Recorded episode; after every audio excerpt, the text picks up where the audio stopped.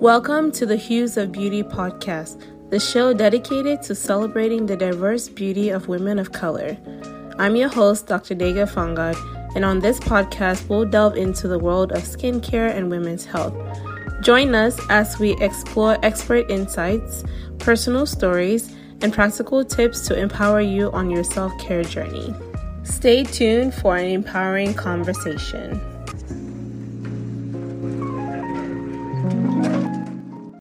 Is it true that some lasers are stronger or better than other lasers? In my opinion, this is absolutely true. I'm not going to name company names because I don't want to offend anybody, but I'm going to give you some clues about the types of lasers that might be stronger and tend to give better results for patients. So a little bit about lasers. There's three main wavelengths of laser that are used for hair removal. So you have a 755 nanometer, which is usually an Alexandrite. Then you have a diode, it could be 808 or 810. And then you have an Nd:YAG, which is a 1064. So the 755 and 810 typically are best for lighter skin types.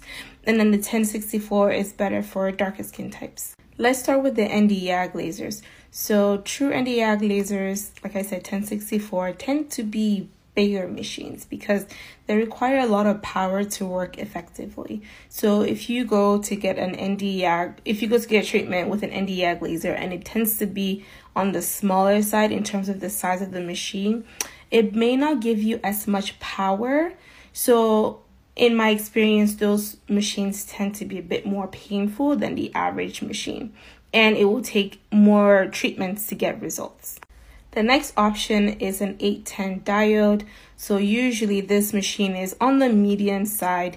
It has the capability to have hand pieces that are 755 for lighter skin types and 1064 for darker skin types. So an example would be like the Soprano Ice, I think. And those machines typically will require gel to, like, you need to use gel, but that's not always the case. There are some Nd:YAGs that need gel, which I'm not a fan of, but that's just me. So for diodes, again, you're going to need gel for those particular ones. Now, the danger with those ones and why I don't recommend it for darker skin types is the fact that the base machine is 808 or 810. And so asking an 800 to push 1064 power to treat darker skin types can be tricky and can lead to problems when you need to increase the power for later treatments. So that's why I don't recommend it. And lastly, you have the 755 for lighter skin types, which is great for basically Caucasian patients and some Asian patients as well. Now, if you go in to get laser hair removal and they have a huge machine, usually they have machines that have a combination of 755 and 1064. And so between those two wavelengths, they're able to treat everybody. And because those machines are bigger, it usually has more power. So the treatment is going to be more effective than if you go to get treatments from a smaller machine. Moral of the story, bigger machines, better treatments, usually. That's a wrap for today's episode of the Hues of Beauty podcast. Remember, your beauty is your power and self-care is your secret weapon. If you loved today's episode, please subscribe and leave a review.